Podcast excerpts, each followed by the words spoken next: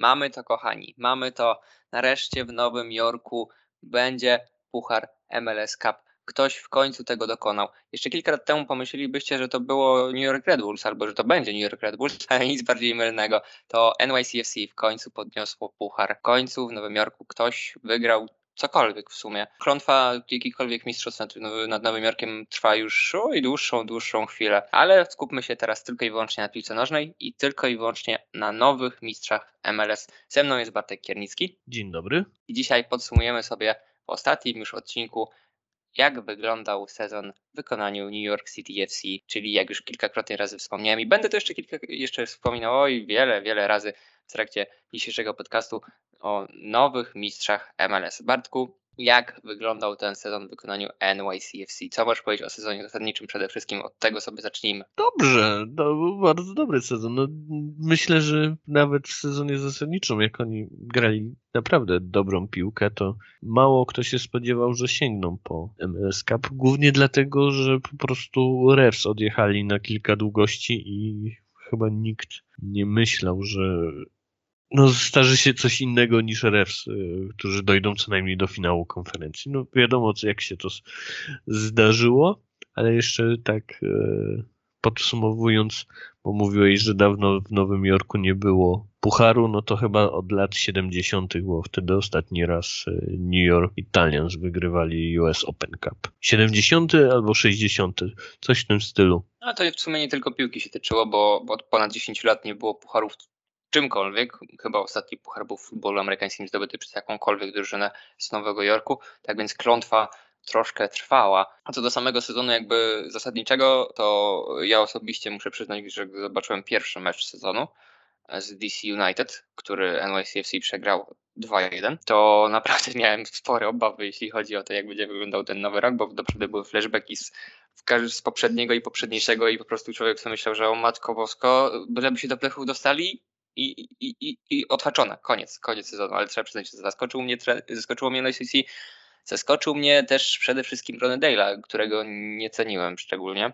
Nie będę kłamał, ale Chyba zamk- zamknął mi mordę. Nas. Tak, to prawda.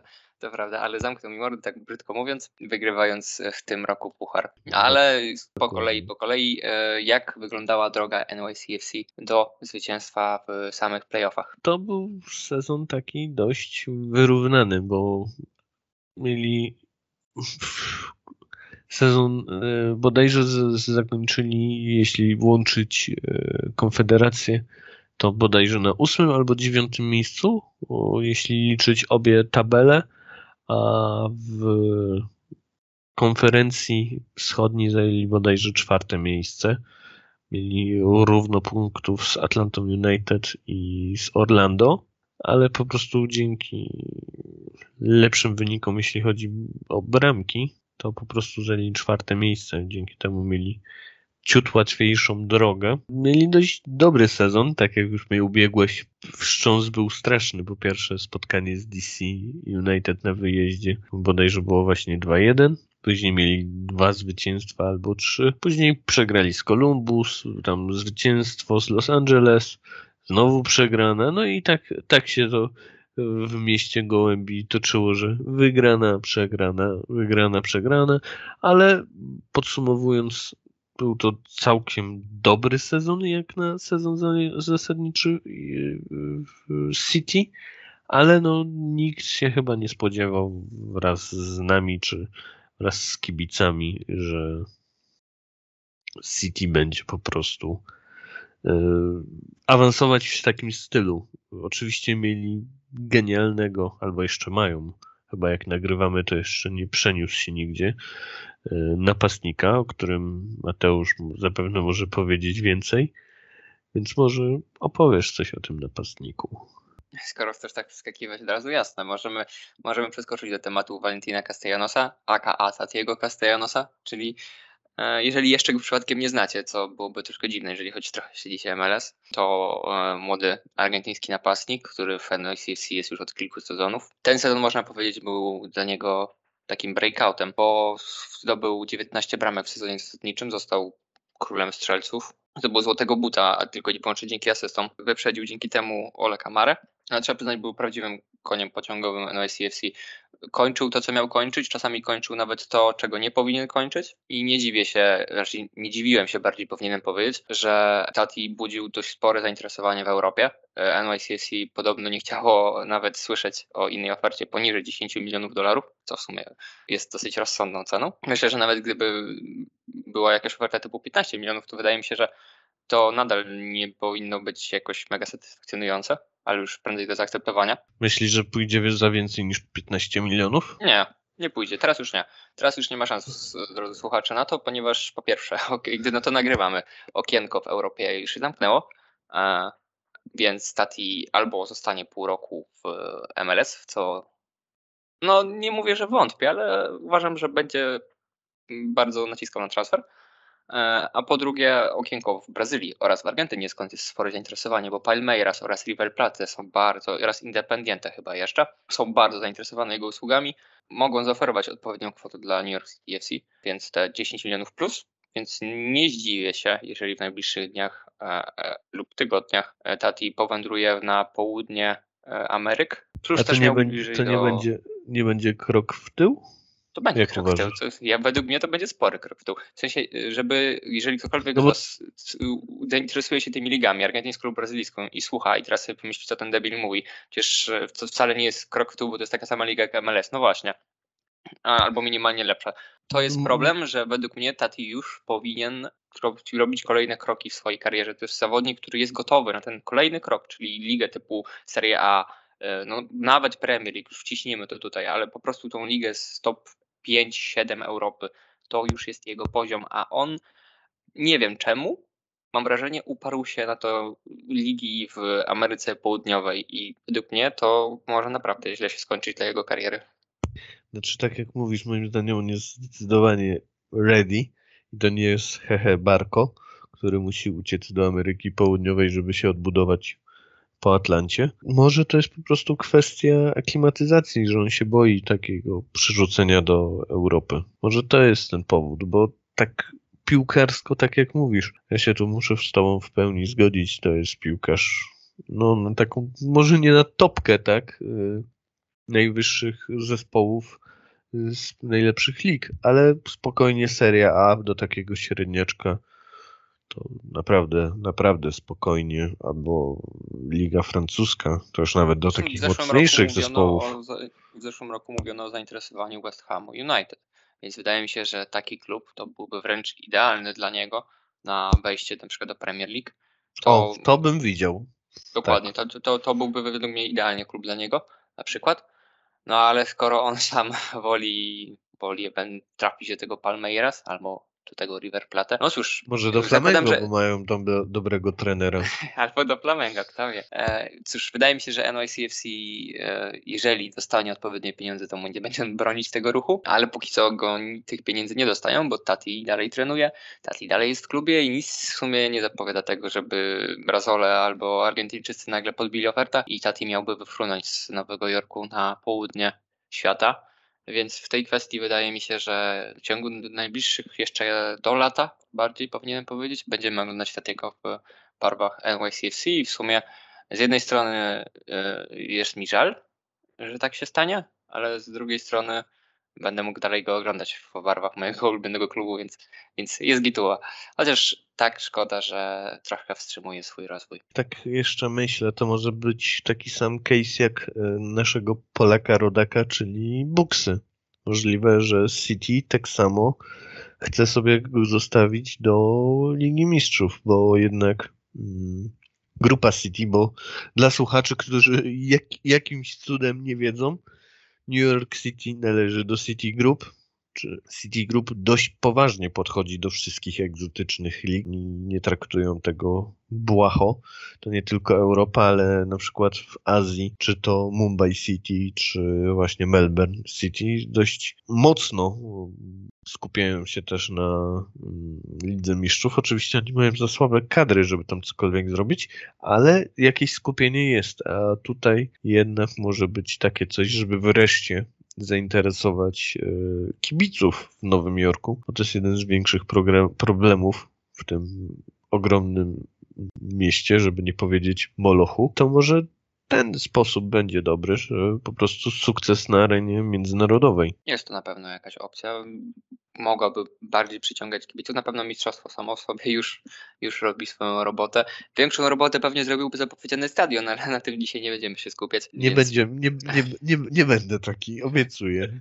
nie będziemy takich rzeczy robić. Chociaż podobno jest bliżej niż dalej, gdybyście chcieli przeciek, ale to wciąż jest daleko. Idźmy może dalej niż zostawmy ten. Nie, nie dotykajmy tematu stadionu, bo to jest naprawdę temat rzeka. Jeżeli chcecie sobie poczytać, proponuję wpisać NYCFC Stadium. Jest jeszcze takie jedno konto na Twitterze, którego w tym momencie do końca e, nazwy nie pamiętam, ale to o ile się nie mylę, jeżeli chcecie je znaleźć, wystarczy wejść na profil Hudson River Blue na Twitterze i troszkę poskrolować dół, tam na pewno będzie retweet takiego konta, które często podaje newsy na temat stadionu, jakby aktualizacji na temat stadionu NYCFC, w którym miejscu stoi, więc jeśli ktoś kogoś bardzo interesuje, to tam to znajdzie, ale nie odchodźmy od tematu podsumowania sezonu. Teraz przejdziemy sobie do młodego zawodnika, raczej w tym wypadku młodych zawodników, którzy według nas w tym sezonie w New York City FC wyglądali najlepiej. I zaczniemy sobie od Jamesa Sansa, czyli zdecydowanie jednego z najlepszych, jak i w sumie najlepszego, chociaż tutaj można się kłócić, czy Joe Scully jest, e, może mieć to, nosić to miano, ale jak nie najlepszego wychowanka w historii Akademii New York City FC. No zdecydowanie trzeba się zgodzić e, odnośnie Jamesa. James to rocznik 2000, czyli teraz będzie już miał no, 21 lat e, jeszcze, ale to i po pierwsze przebija się już do reprezentacji Stanów Zjednoczonych, bodajże 5 albo 7 meczy dla Amerykanów. No Gdyby i... trener nie był takim betonem, miałby więcej. I jest to całkiem prawdopodobne. No i bardzo dobry sezon zaliczył w tym roku.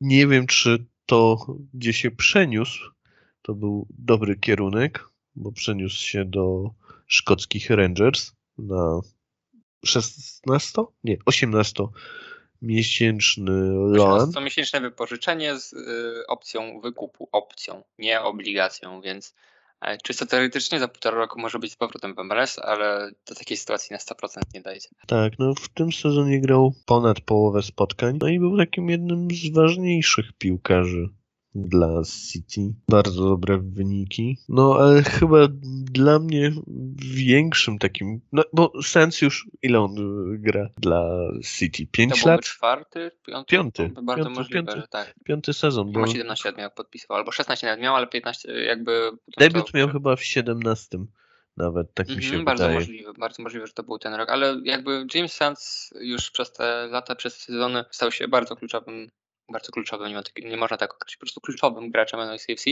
ale szczególnie było to widać w, jakby w taktyce Ronego Daly, bo Jimmy był takim graczem, który jest bardzo płynny, bo on może grać jednocześnie na, na czy defensywnym pomocniku, na środku obrony, gdy trzeba i e, gdy NYCFC często zmieniało w miarę w przebiegu meczu formację z trzech obrońców na czterech obrońców, czasem na pięciu obrońców rzadko, ale czasem się tak zdarzało. To właśnie James był jednym z takich zawodników, który mógł przechodzić środek obrony, gdy trzeba było trzeba. Gdy bocznie ob- obrońcy podchodzili wyżej, wtedy można było grać Freeman backa z Jamesem z tyłu, gdy zaczynało się z czwórką, albo gdy, gdy e, to trzeba było piątki, to też mógł wchodzić między tych dwóch i było wtedy o- obronę na pięciu e, obrońców, jakby. Masło maślane, wiem, wiem ale jednak e, taki zawodnik to przy takiej taktyce, jaką próbował stosować, a raczej stosował Ronny Dale'a w niektórych momentach, to jedna wagę złota i, i to, to jest jakby spory ubytek dla klubu z Nowego Jorku. Ale wydaje mi się, że że w ogóle to jest jedna z ciekawszych rzeczy, że Nowy Jork ma bardzo silną akademię, bo tych piłkarzy już troszkę wyprodukowali. Dla mnie bardzo ciekawym piłkarzem, który chyba miał taki breakout e, sezon, to był Tavon Gray. On tam chyba z 600 albo 800 minus zaliczył, więc to nie jest jakaś ogromna liczba, ale wtedy jak grał, to naprawdę nie zawodził. Też trudno I- na jego miejscu jakby się przebić, bo musimy powiedzieć, że Tavon Gray jest prawym obrońcą, a na prawej obronie gra Anton Tinerholm w New York City FC, czyli tutaj można się kłócić ze mną, ale według mnie, bo jestem biest, jest to najlepszy prawy obrońca w całej lidze, więc trudno, żeby e, trener miałby przykładać e, wy- wy- wypuszczanie w pierwszym składzie najprawdopodobniej najlepszego zawodnika w lidze na tej pozycji nad młodego chłopaka z akademii. No, byłoby to co najmniej dziwne. No to muszę się z tobą zgodzić. Może nie wiem, czy on jest najlepszym prawym obrońcą. według mnie. Na pewno jest w top 3. To, to, to jak psu kiełbasa mu się tytuł top 3 yy, prawych obrońców.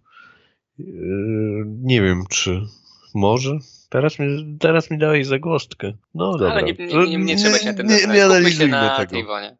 Dla mnie Tavon był bardzo ciekawym zawodnikiem, tak jak już ustaliliśmy, to był cud, no może nie cud, ale duży wyczyn, żeby się pokazać na tak mocno obsadzonej pozycji, a pokazał się naprawdę z dobrej strony i myślę, że będzie dostawał więcej szans i więcej rotacji. Chłopak ma dopiero 19 lat, a naprawdę zagrał bardzo dobre. Końcówkę sezonu. Końcówkę sezonu, bo, bo- on przede wszystkim playoffy Playoffach, i, i, i playoffy oraz końcówkę sezonu zasadniczego, ponieważ Anton Tinnerholm, czyli ten e, top 3, jeśli chodzi o prawych obrońców nasz, e, w e, Major League Soccer, doznał kontuzji. Przez co Tavon troszkę awaryjnie musiał wskoczyć na jego miejsce, ale pokazał, że, że to nie, nie gra jakoś dla niego roli, w których rozgrywkach e, w których rozgrywkach młodzieżowych, czy w MLS, czy chociażby w finale MLS Cup e, daje radę i, i naprawdę pokazał się z jak najlepszej strony i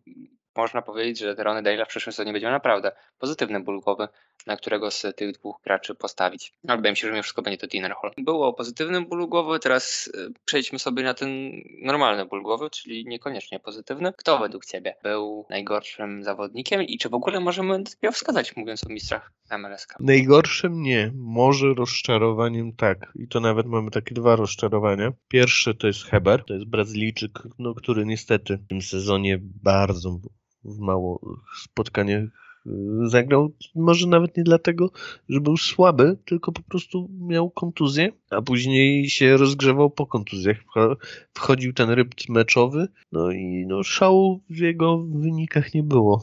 Chociaż dalej strzelił cztery gole w tych ograniczonych minutach. Drugim rozczarowaniem to nie znaczy, że to był zły, gracz. Rozczarowaniem był Jesus Medina. Ja dalej liczyłem, że on będzie miał wreszcie to przełamanie i pokaże, co potrafi, bo niekiedy naprawdę potrafił zrobić świetną akcję, coś magicznego, by później dwa razy zmarnować albo stracić piłkę jak trampkarz. Jest to niesamowicie nierówny piłkarz, którego można albo lubić, albo nienawidzić. I ja go lubię, ale naprawdę w pełni rozumiem ludzi, którzy go nie cierpią, bo naprawdę robi karygodne niekiedy błędny, błędy. No i pytanie, jak sobie poradzi w Rosji. Dla mnie to jest dość dziwny, mm, dziwna droga w jego karierze, że teraz pójdzie do Rosji, bodajże do CSKA Moskwa. No ale zobaczymy, jak mu tam się powiedzie. No właśnie to jest piłkarz, który moim zdaniem powinien wrócić właśnie do Ameryki Południowej. Nie Tati, a on. Bo widać jeszcze mu cze- czegoś brakuje, a może tam by po prostu wszedł na wyższy bieg. Życzymy w każdym razie Jezusowi Medinie wszystkiego dobrego w Rosji, byle dalej od Nowego Jorku. Dziękuję, że już nie będę musiał oglądać go w barwach tego klubu. To nie jest tak, że jestem jakimś naczelnym hejterem Jezusa Mediny. To wcale nie jest, Bartek to potwierdzi. Hejtuję go tylko wtedy, gdy na to zasługuje. A to, że akurat zasługiwał w większości spotkań, to nie jest moja wina, tylko głównie jego. Ale ten ostatni sezon był naprawdę w porządku. Wydaje mi się, że był na pewno najlepszy z wszystkich, od kiedy dotarł do Nowego Jorku. Też dołożył swoją cegiełkę do mistrzostwa, to trzeba pamiętać. Jednak dalej irytował, dalej potrafił naprawdę psuć akcję. To, co strzelił, strzelał, to, co miał asystować, asystował, ale nic ponadto. Dlatego nie dziwię się, że już nie będzie grał w Nowym Jorku. Po prostu było to marnowanie slota. I takie były fakty. Niestety troszkę, troszkę harsh, ale no tak niestety z Jezusem Mediną w Nowym Jorku było. Tu chyba trzeba właśnie powiedzieć, że go chyba przygniótł ten y, jego kontrakt designated player. Bo wydaje mi się, że jakby w dzisiejszych czasach przeszedł taki młody piłkarz, to on by nie był designated player, tylko zawodnikiem U22 i możliwe, że całkiem inaczej by się rozwijał, bo byłyby po prostu inne oczekiwania wobec niego. I wydaje mi się, że mamy takie małe, stracone pokolenie piłkarzy MLS, którzy przyszli za bardzo wielkie pieniądze, mieli zrobić kosmiczne rzeczy, ale właśnie ten tytuł ich przygniótł. Myślę, że ci gracze, którzy są na U22 mają większy komfort, chyba takimi właśnie czołowymi piłkarzami, których ten designated przygniótł, to właśnie jest Barco i Jesus Medina. Myślę, że to, to są takie flagowe. No flagowe. i Shannon e, z Luns, ale on zagrał 7 minut dla Luns, więc to już jest całkiem inny poziom, bez marnowania designated player. Poziom flopowania, można tak rzec, ale to prawda, te, te nowe inicjatywy pomagają jakby może i faktycznie zdjąć presję zawodników, bo no, chociażby w NICFC będziemy, mamy przecież Tajesza Magno, który jest, jeżeli się nie mylę, na U22. Mhm. No i on, ja jestem w ogóle zachwycony z podejściem. Zresztą to nie jest już pierwszy rok. City, które od y, zatrudnienia piłkarzy którym się niezbyt chciało biegać. Nie, oczywiście nie nawiązuje do, do mistrza reprezentacji Włoch. Zaczęli sięgać po właśnie młodszych piłkarzy, czy to właśnie Tati, czy Magnus. Naprawdę dla mnie to jest bardzo pozytywna zmiana i wydaje mi się, że to będzie tylko bardziej punktować i procentować w kolejnych latach. Tylko teraz muszą być transferem. W tym off-seasonie póki co jest cisza większa dość, ale też nie, nie można mówić, że, że nie pracują. W kuluarach się mówi, że jakieś transfery mają być. Czy kiedy będą, jakie będą, tego nie wiemy. Na pewno prawdopodobnie będzie ktoś do środka pola, szczególnie po transferze Jimiego. Chyba, że na przykład Justin Hack mm, postanowi objawić swój talent, który zdecydowanie na pewno ma. Więc jeszcze w takie kwestie są do, do jakby wyjaśnienia, jeśli chodzi o przyszły rok New York City FC. A skoro mowa o przyszłym roku, to Bartku, jak uważasz, czy, czy NYCFC ma spore szanse na obronę tytułu mistrzowskiego? Czy myślisz, że czy myślisz, że ktoś jednak inny w tym roku wygląda tak dobrze, że nie ma szans, że nie zdobędzie tytułu? Powiem tak, nie wydaje mi się, żeby zrobili kolejnego mistrza, ale playoffy i bardzo wysoki poziom to jest coś, co, czego wręcz od nich oczekuję i naprawdę oczekuję od nich bardzo mocnego występu w Lidze Mistrzów. I dla mnie to jest chyba nawet ważniejsze niż to, co zrobią w lidze, bo naprawdę mają bardzo przyjemną drabinkę. Naprawdę oczekuję takiego co najmniej półfinału, jeśli nie finału Ligi Mistrzów. No jeżeli Wiem, że... Tati nie postanowi stwierdzić, że że w sumie I'm out i, i, i idę sobie do Palmeiras albo River Plate, to też mogę, muszę powiedzieć, że też mam sporo oczekiwania, jeśli chodzi o ten sezon Ligi Mistrzów. No taki półfinał to, półfinał to moim zdaniem jest minimum, patrząc na drabinkę, więc mam nadzieję, że Ronny Dale znowu dobrze przygotuje ich taktycznie. I, Właśnie, no trzeba go jeszcze pochwalić. No tak. Pana trenera. No, musimy, bo... się jeszcze, musimy się na tym jeszcze skupić. Racja, masz, masz zdecydowaną Trener, rację. Pan trener pan, pani, panie pan, trenerze, pan, przepraszam. Pan, panie trenerze i bo ja też tak jak Mateusz, no nie byłem zachwycony tym E, zatrudnieniem City. Myślałem, że to będzie jakiś no, jakiś, no nie najlepszy trener, ale no może nie aż tak, ale prawie WFista. On naprawdę zrobił dobry wynik. Zresztą o tym rozmawiamy, ale też naprawdę to nie była taka taki spacerek o play, w playoffach i może o tych playoffach jeszcze porozmawiamy sekundkę. Wydaje mi się, że prawie na pewno trzeba. Jeśli chodzi o playoffy, to NICSC swoją przygodę rozpoczął na, jak patrzę na papier, można powiedzieć od bardzo ciężkiego meczu, bo zaczynali od meczu z Atlanta United u siebie, wprawdzie, na tym pięknym, w 100% w pełni normalnie wymiarowym boisku. To był naprawdę łatwy mecz dla New York City SC. To była wręcz przechadzka. Się w pełni zgodzę, no po prostu pięknie e, pięknie ich zrobili, że się tak wyrażę.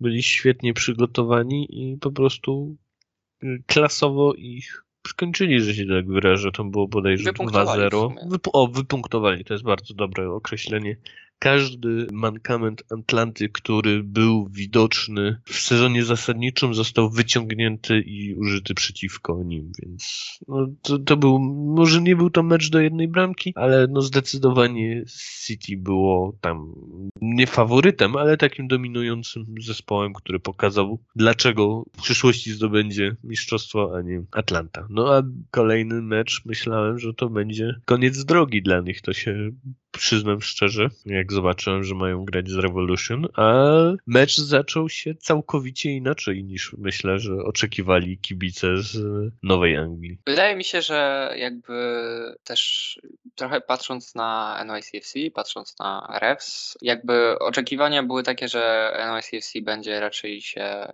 yy, inaczej, może, że, że refs będą prowadzić grę, prawda? Tu w sumie też myślałem raczej tak, że taka, taka sytuacja będzie się działa, tu jednak było dość inaczej. Wprawdzie, e, jeżeli się. Bramka też padła bardzo szybko, to, to było w ogóle trzecia minuta?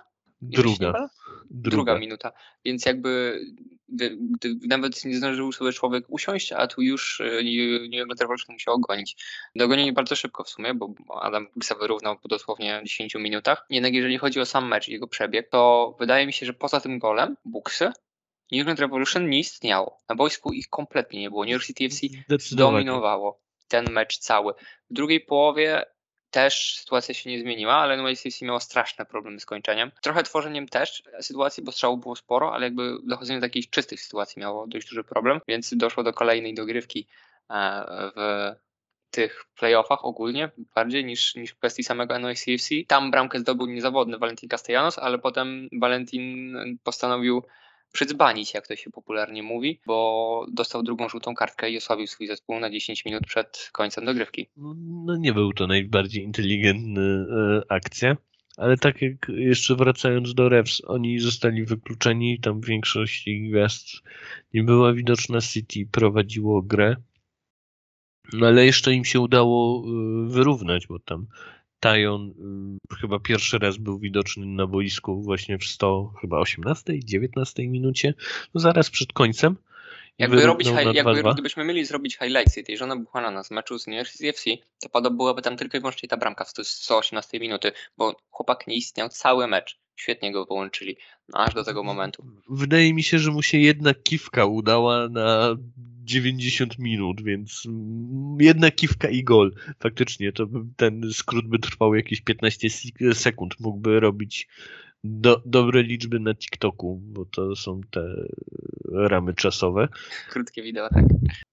No Ale też no, były karne, no niestety w karnych sytuacja wygląda jak wyglądała. No, karnego nie strzelił jako jedyny Adam Buxaj, no i New York City FC mogło przejść do kolejnego meczu, czyli meczu z Philą Union. I tutaj mogę powiedzieć, że sytuacja miała się bardzo podobnie, bo Philadelphia Union, mecz był w miarę wyrównany przez pierwsze 50 minut, o czym zresztą mówiliśmy. Mm, no i po prostu e, New York City FC, mm, gdy trzeba było, włączyło wyższy bieg tym momentem była strata bramki, gdzie Ajax Cayens dość niefortunnie, jeżeli się nie mylę, to był Ajax Cayens, dość niefortunnie ładował sobie piłkę do bramki po dośrodkowaniu. Tak, to my chyba Union chyba dwie minuty albo trzy prowadzili. Tak i dwie minuty później już, już, już tego prowadzenia nie było. NICSC wrzuciło wyższy bieg, równo Maxi Morales po dośrodkowaniu e, i, i, Itza, jeżeli się nie mylę, Ismaila Turzego Szedego, e, a potem NYCFC tak przycisnęło, że siłą rzeczy Union już nie mogło się odkręcić i w samej końcówce, dwie minuty przed końcem, ta jest Magno, czyli ten super zmiennik, ten młody zawodnik z, z Nitego 22 y, zdobył decydującą bramkę i tak University FC dotarło do swoich, po pierwsze zdobyło tytuł mistrza konferencji, pierwszy raz w historii, dotarło do Czyli finału. zdobyli dwa puchary, proszę Państwa. Tacy o, jeden sezon, dwa puchary od razu, o kurde, ci, ci to mają rozmach. No i oczywiście dotarli do finału, gdzie zmierzyli się z Portland Timbers. No i większość meczu grali chyba lepiej, można tak powiedzieć, że byli przeważającą, przeważającym zespołem. Tati sobie odpoczął po zawieszeniu z czerwonej kartki, więc tam władował na koniec pierwszej połowy gola. No i takim naprawdę wielkim rzutem na taśmę.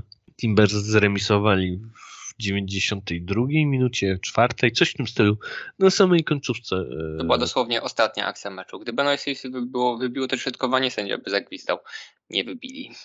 No, typical City is typical, to tak. to prawda. Ale karne poszły po ich myśli. New York City FC w końcu, w końcu zdobyło jakiś puchar. No, oprócz tego tydzień wcześniej, kilka dni wcześniej, ale o tym nie mówmy. Wygrali MLS Cup i co jest najważniejsze dla nich, dla ich fanów. No i cóż, taki był to sezon w wykonaniu New York City FC. Cóż więcej możemy powiedzieć? No na pewno wszyscy w Nowym Jorku są zadowoleni. To na pewno był, był, był najlepszy sezon w historii University FC. Bartku, chcesz coś dodać? Liczę na więcej, bo z takim budżetem, z takimi możliwościami, no, nawet nie mówię o finansowych, tylko o siatce scoutingowej, która chyba jest największa na świecie, jeśli chodzi o City Group. Oni mają po prostu setki tysięcy tych scoutów rozsianych po świecie. No liczę tylko na więcej, lepiej, mocniej. Naprawdę liczę na to, że jeśli nie w tym roku, to w przyszłym podniosą Puchar Ligi Mistrzów CONCACAF. To jest dla mnie naj, najbliższe 5 lat cel, który City musi zrobić, żeby być wielkim City. No i miejmy nadzieję, że tak się stanie. Oby już w tym roku, jeżeli nie to w przyszłych, tym sympatycznym akcentem, bo to zdecydowanie był sympatyczny akcent w Nowym Jorku dla wszystkich kibiców. No chyba, że się kibicuje New York Red Bulls, ale o nich lepiej nie mówić. New Jersey. Masz rację, Wart. Tym sympatycznym akcentem zakończymy naszą serię, ten podcast przede wszystkim oraz naszą serię podsumowań. Dziękujemy, że byliście z nami. Ja nazywam się Mateusz Gwisz, ze mną był przez większość czasu Bartosz Kiernicki. Dziękujemy, że nas słuchaliście. Do usłyszenia w kolejnych podcastach.